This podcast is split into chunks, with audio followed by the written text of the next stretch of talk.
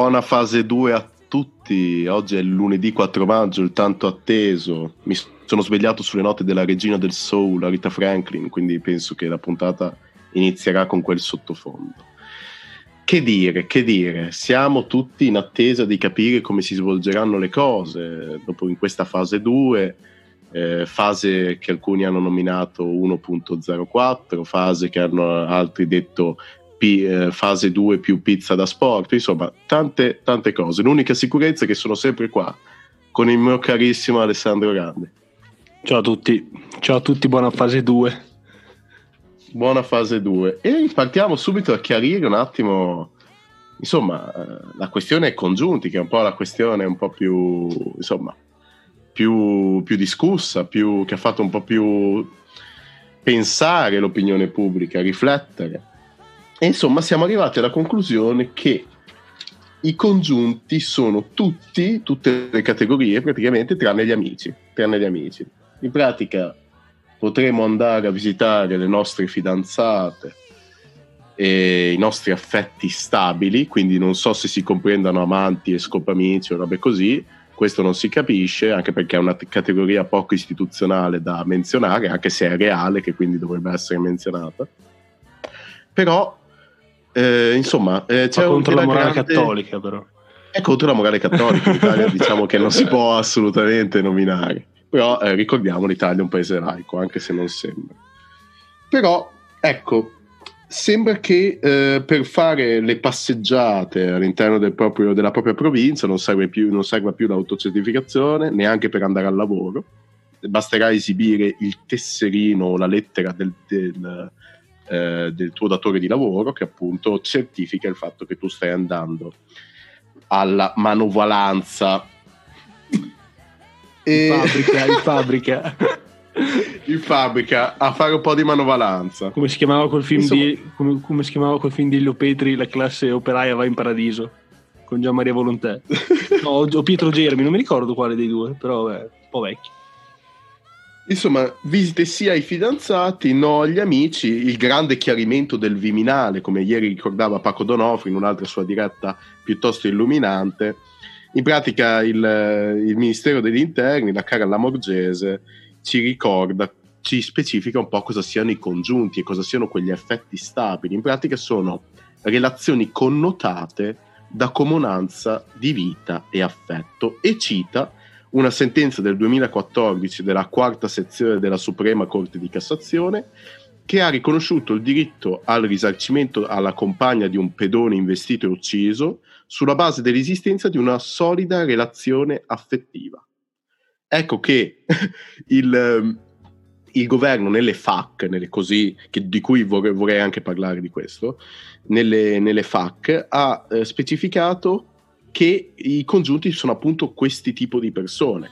Per eh, um, diciamo ampliare, approfondire l'argomento, la Lamorgese con il suo ministero ci ha segnalato la sentenza del 2014 che insomma non ha neanche riportato in allegato il testo, quindi ti, il cittadino si deve prendere la briga di andare a cercare la sentenza del 2014 e andarla a capire, anche uno che non è pratico e che non mastica diritto. Tu cosa ne pensi, Randi, di queste cose?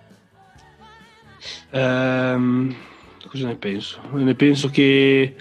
No, eh, cosa pe- de- della citazione della Cassazione oppure in merito? Sì, diciamo, sì, del, sia nel merito, insomma, quello che Allora, vuole. le cose sulla cassa- della Cassazione, da tutte quelle cose che ho visto, mi sembrava fosse citata la cosa importante, quindi non, non credo sia richiesta la visione del, del, della sentenza totale, ecco. Secondo me eh, quella era semplicemente è stato utilizzato per avere un appiglio dal punto di vista anche giuridico, legale. diciamo, certo.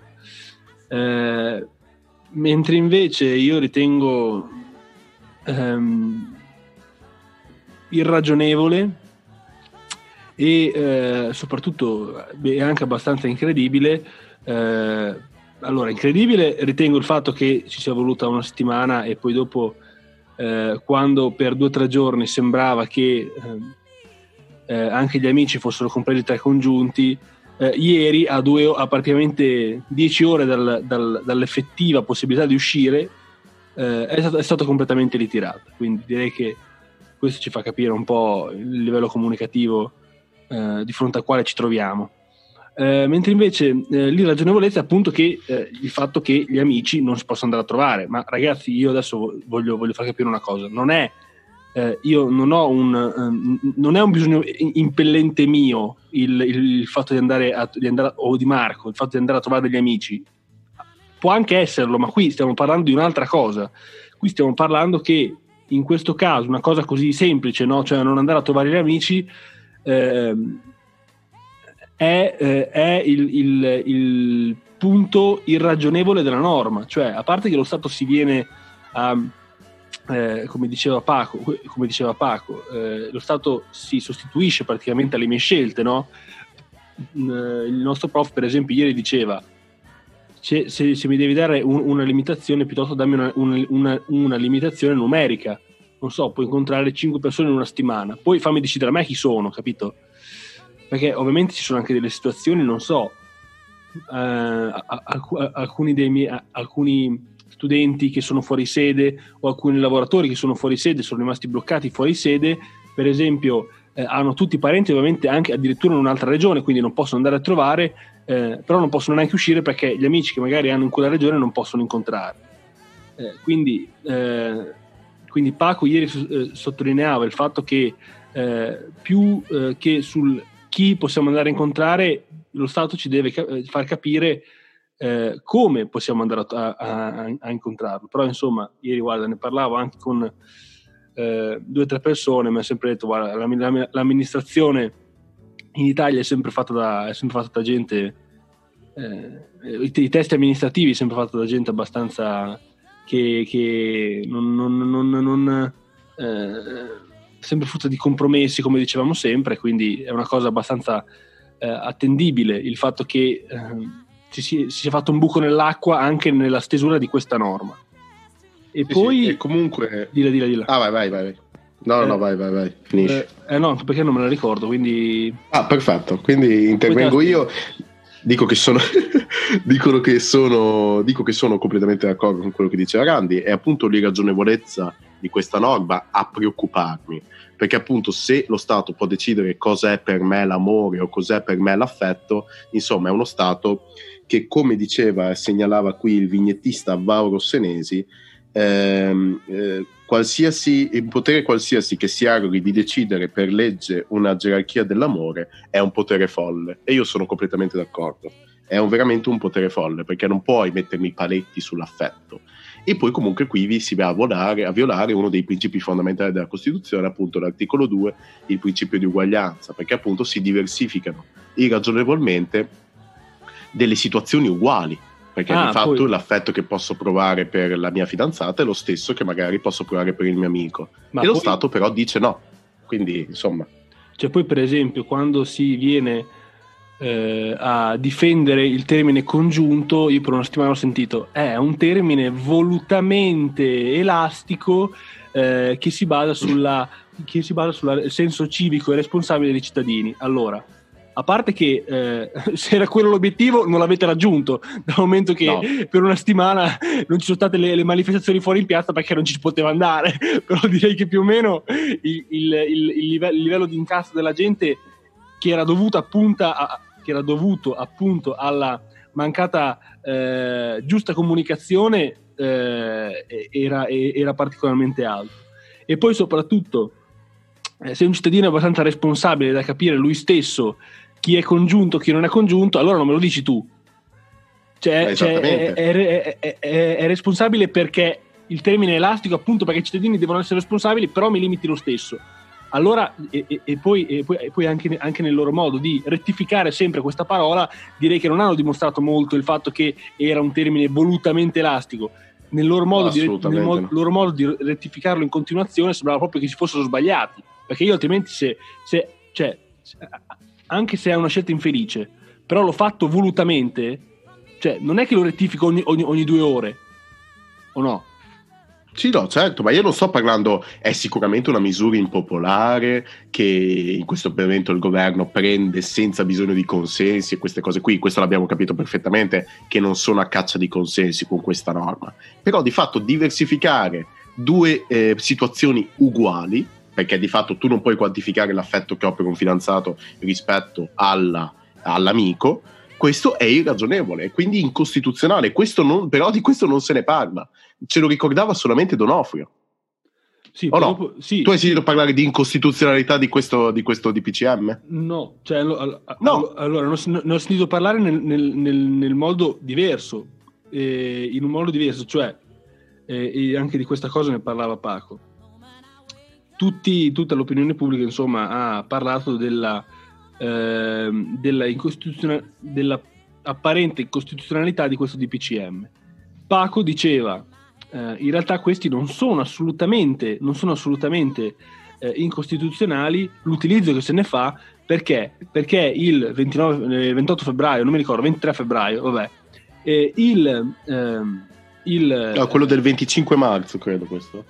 No, Di il- decreto legge, sì. Ah, il decreto legge, vabbè, il decreto legge, uno di questi, di questi due decreti legge, insomma, ehm, che, eh, pre- rappres- che presentava solo 5 articoli, quindi 5, cazzo, non si contano su dito di una mano, 5 articoli, al terzo articolo veniva detto che eh, per regolamentare, le para- eh, sto facendo una parafrasi, eh, per, rego- per regolamentare eh, le misure di sicurezza si, si poss- si utilizzeranno uno o più eh, decreti della, della Presidenza del Consiglio dei Ministri. Quindi il, il DPCM è assolutamente legittimo, anche perché questo decreto legge, come sappiamo, i decreti legge, per chi non lo sa, sono quelli, sono quelle, quelle eh, cioè sono quei decreti che il, il governo eh, utilizza eh, nelle situazioni di emergenza. Eh, perché come sappiamo il potere legislativo è del Parlamento, però in questo caso il governo eh, prende parte di questo potere legislativo, crea una norma e poi dopo la, la passa al Parlamento per poterla approvare. Eh, se il Parlamento non l'approva, il decreto legge allo scadere dei 60 giorni cade e- ed è come se non fosse mai esistito. Perfetto. Esatto. Questo decreto legge, una volta creato dal governo eh, e passato in Parlamento, è passato dopo 11 giorni eh, ed è stato convertito in legge. Quindi un Parlamento era anche abbastanza compatto. Quindi, come diceva Paco, fanno ridere quelli che adesso in Parlamento dicono, di, eh, dicono e parlano di incostitu- incostituzionalità dell'utilizzo di- dei DPCM. Non lo sono, assolutamente. Ma questo non lo diceva Sì, solo Paco, anche qua lo dicevano anche diversi, diversi eh, ex, ex, eh, membri della Corte Costituzionale come Gustavo Zaccherbeschi, adesso non mi ricordo bene la, il, il Però, ad esempio, Sabino, Sabino Cassesi invece era per l'incostituzionalità. infatti quella, c'è co- anche infatti quella cosa lì, lì- que- que- quella cosa lì gliel'avevo chiesta perché però non mi ha risposto, quindi non so, non, non, Eh, non riesco a perché, risolvere. perché, insomma è difficile ribattere a Sabino Cassese probabilmente cioè, nel senso che eh, io credo alle parole di Paco assolutamente anzi mi sembrano le più ragionevoli però non ho capito appunto se il maestro perché è un maestro Cassese eh, dice il contrario insomma non so, un attimo mi fa pensare ecco, un attimo mi fa pensare sulla costituzionalità di questi DPCM però in effetti è vero sono legittimati dal decreto legge del 25 marzo quindi in questo caso non ci sarebbe nulla, nulla da dire. Ecco. Più che altro, ecco, vi dico giusto due parole sull'elusione, perché appunto qui si tratta eh, di non aver fatto un patto con i cittadini, come sottolineava lo stesso Paco, perché una norma deve essere una norma così stringente, deve essere frutto di un patto tra i cittadini, non spingere i cittadini a trovare tutti i modi per eludere la suddetta. O no? È questo il fatto non è un vero e proprio patto con i cittadini. E qua ci dicono il Corriere della Sera, incredibilmente ci dà alcune eh, eh, diciamo linee guida per eh, eludere la norma. Dice: Il caso non è dunque risolto e da oggi gli incontri in case private sono affidati alla responsabilità di ciascuno, oltre che al buon senso e buon cuore del singolo agente che si troverà a fermare il cittadino e che alla domanda lei dove va potrà sentirsi rispondere dal figlio del cugino di mio marito, ma non dalla mia amica del cuore, o dal mio amante, o dalla mia ex, e via esercitandosi sulla stabilità del legame.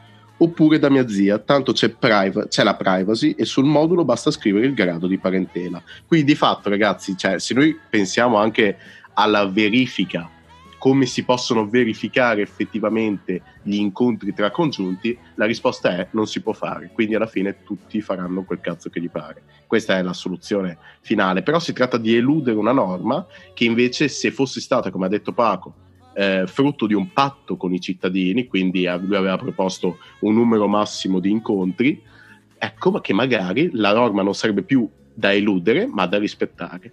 Ecco, sarebbe stato molto meglio.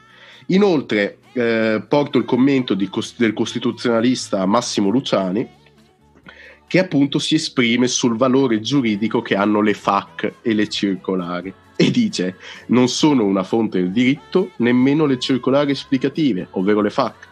Danno informazioni ma non vincolano un giudice che dovesse valutare un ricorso contro una sanzione. Quindi di fatto se il carabiniere, secondo Luciani, ma eh, come credo sia realtà, eh, se il carabiniere ci ferma e ci fa la multa nonostante l'attenuazione, cioè se, nonostante il fatto che eh, ci atteniamo alle, alle norme previste anche dalla circolare esplicativa e noi dovessimo fare ricorso, il giudice non conterebbe la, le informazioni date dalla circolare perché non sono giuridicamente rilevanti.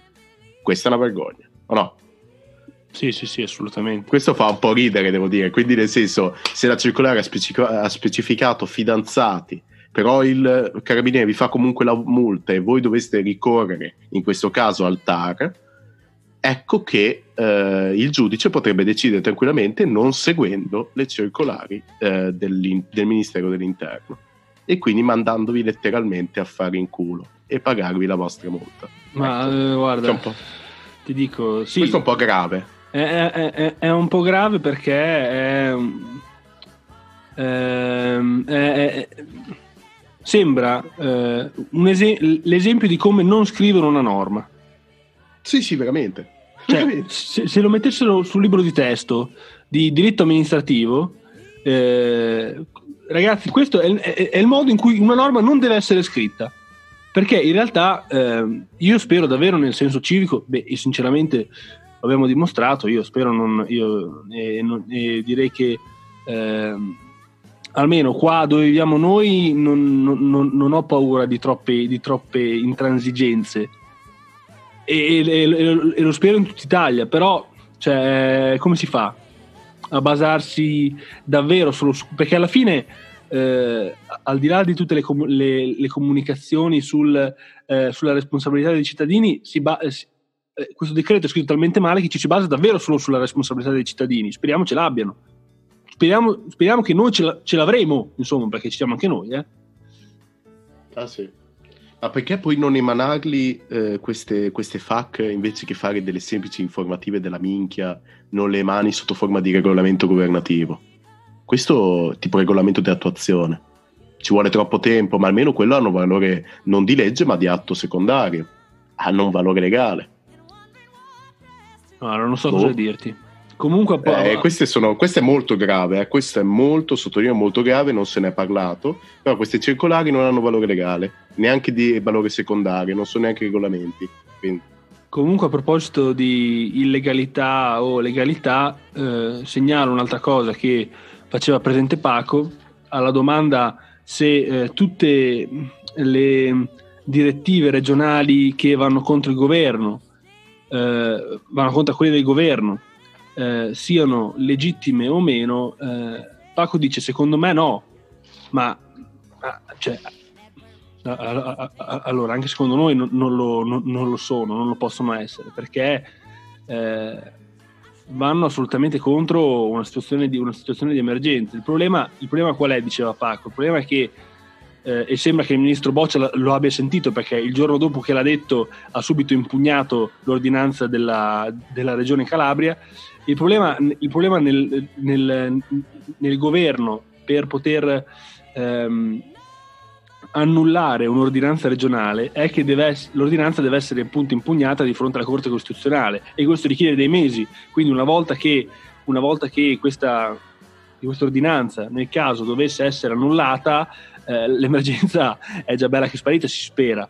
Quindi, o comunque l'ordinanza n- non, non serve praticamente più dal momento che, è, esatto. tempo, dal momento che è temporanea. Quindi serve, il governo non può neanche fare niente perché appunto l'impugnazione non, è, troppo, è, troppo, è, è, troppo, lunga, richiede troppo tempo e quindi si spera che anche le regioni a questo punto siano, siano responsabili, cosa che non mi sembra siano state in questi, in questi, in questi, in questi due mesi. Sì, qua c'è un dialogo completamente andato a fare in culo eh, perché ognuno guarda il proprio piatto, diciamo, e e si sente, si sente molto bene. Vorrei però fare un lodo a, come dici tu, Randy, ti, ti imito nella tua terminologia, a Bonomi che mi sembra avere delle palle d'acciaio, palle d'acciaio, cui dice giustamente, e questo è il dramma vero, oltre che ai congiunti, oltre che a queste che sono praticamente delle stronzate in confronto, i soldi a pioggia finiscono presto, in autunno rischio collasso sociale. E dice le proposte non ci mancano noi di Confindustria, peccato che al governo difetti la volontà di ascoltare. Ho l'impressione che ci si prepari a scaricare le responsabilità su banche e imprese, il famoso atto d'amore richiesto da Conte da Banca d'Italia. E lui dice non lo permetteremo. E appunto critica quella che è la politica dei sussidi, la politica dei, del reddito, di aumentare il reddito, la politica dei sussidi, ecco, che non porterà assolutamente a niente se non a un esaurimento delle risorse finanziarie fino a che non si verificherà il cosiddetto crollo economico-sociale che arriverà probabilmente a settembre-ottobre, in cui ci renderemo veramente conto di cos'è una crisi economica. Ecco, dopo queste belle notizie, se Randy vuoi parlarci di una buona notizia, te ne sarei grato. Ma di cosa vuoi parlare? Parlo su voi delle situazioni, delle situazioni all'estero. Perché... Sì, dai. Eh, Vabbè, a parte il fatto, le, la, lotta, la lotta per le investiture, come si direbbe nel Medioevo, tra Cina e Stati Uniti e Russia, perché sapete, sembra che la, ieri Mike Pompeo avrebbe detto che eh, gli Stati Uniti hanno sufficienti prove eh, sul fatto che il virus esca da un laboratorio, insomma. Queste, queste sufficienti prove comunque non ce la fate vedere perché evidentemente sono ancora eh, top secret dal momento che ricordiamo gli Stati Uniti avevano fatto partire un'indagine eh, dei 007 quindi evidentemente queste prove non sono ancora disponibili però eh, non so, fidiamoci sulla fiducia di Mike Pompeo non lo so eh, vedremo cosa, cosa ci ah, dice il tempo. Vediamo, vedremo cosa ci dice il tempo insomma perché sì, sì, sì. però invece dal punto di vista più terra-terra per noi comuni, comuni mortali eh, segnalo che qua sulla stampa c'è un'immagine eh, della, de, della, Barceloneta, se non sbaglio, eh, no, sulle spiagge di Barcellona, eh, che sembra davvero un'immagine eh, pre-pandemia, in realtà la gente ha, il, um, ha, le mascherine, però davvero affollatissima. Ehm, e, e, si trova a pagina 13. Eh, sempre a pagina 13 si dice che a Varsavia riaprono gli alberghi, quindi in Polonia, mentre invece a Vienna si ritorna addirittura a scuola, quindi eh, il, il, ehm, il, comportamento di Vienna in realtà ha portato anche alcune critiche eh, nel Sud Tirol eh, perché cosa è successo? È successo che dei cittadini italiani che sono praticamente a 80 km da, da, da Vienna o comunque dall'Austria si vedono un paese eh, che è appunto quello confinante eh, del quale chiedono già da anni addirittura la doppia cittadinanza, vabbè questo è un altro discorso però, si vedono un paese che ha chiuso 10 minuti dopo eh, 10 minuti, 10 giorni dopo l'Italia e eh, riesce a riaprire 10 giorni prima. Quindi eh, un, il, i paesi, i, insomma questi cittadini del Sud Tirol che vivono di turismo, vivono eh, dal punto di vista alberghiero, eh, si trovano un po' con le mani legate perché sono costretti a, come dicono loro, seguire Roma quando invece hanno un modello lì, lì, lì accanto che sembra funzionare. Questo può essere anche okay. solo fortuna perché ovviamente come circola il virus non, non, direi che è abbastanza imprevedibile, almeno gli scienziati non mi danno alcun tipo di sollievo. Insomma, diciamo che ogni sistema è giusto, secondo almeno l'OMS, come elogia il sistema svedese prima elogia il nostro, che è completamente il contrario di quello svedese, e poi elogia quest'ultimo. Sì, Insomma, ci, sì, ci deve essere diciamo un democristiano lo... al capo dell'OMS. Sì, l'OMS è un democristiano, cioè, c'è Andreotti, è la reincarnazione di Andreotti che ancora domina questa volta sul, sulla questione sanitaria. Insomma, l'OMS secondo me in questo, cioè, a parte che non è valsa proprio un cazzo di niente in questa emergenza. Anzi, proprio niente, o no? No, lo diceva anche Paco, infatti diceva anche Bach Che cazzo serve? Che non sia comparato assolutamente all'altezza. Ma assolutamente no, proprio niente. Sta, proprio si dimostra un organo messo lì a cazzeggiare in pratica perché... Boh. E segnalerei una nota economica, una nota del grande Elon Musk, fondatore di Tesla e di SpaceX. Sta un po' sulle balle, un... sinceramente, Elon Musk. Però. Ma senti qua, anche a me, dopo questa uscita, poi lasciamo stare, dice che eh, twitta così a caso, si sa, lui è una persona molto impulsiva, ma non penso sia questo come parlavo anche con dei miei amici che hanno le loro teorie, appunto twitta con, dicendo secondo me le azioni di Tesla valgono troppo il valore di Tesla è troppo alto. Così a caso, hai capito? Fa perdere il 10% del valore di Tesla con un tweet, facendo perdere grandissimi, grandissime quantità di denaro, parliamo di decine di migliaia o anche centinaia di migliaia di dollari a seconda degli investimenti che gli investitori avevano posto in essere e eh, praticamente con un tweet si è già aperta un'indagine su questa cosa qui perché naturalmente eh, non ho ben capito, me l'hanno spiegato un po' i miei amici economisti, potrebbe, si trattava di ricomprare azioni a ribasso per guadagnarci sopra e appunto si è aperta un'indagine, quindi aspettiamo l'indagine prima di insultare bellamente Elon Musk, anche se mi sembra chiaro perché non puoi svegliarti la mattina e decidere così di far, di far perdere una, eh, il 10% delle, delle, del valore delle tue azioni, cioè delle azioni della tua azienda principale e eh, ricordiamo che comunque aveva già fatto perdere 2 miliardi di dollari alla, sempre a Tesla facendo in diretta radio, adesso mi ricordo era radio probabilmente, un tiro di blunt. Un tiro di blunt che per chi non lo sapesse è praticamente un sigaro con dentro la marijuana. E niente, così eh, lui si sveglia la mattina e decide di comunque di far perdere denaro alla sua azienda. E già era, si era partita un'inchiesta su questo avvenimento e appunto aveva pagato una multa di 40 milioni di dollari.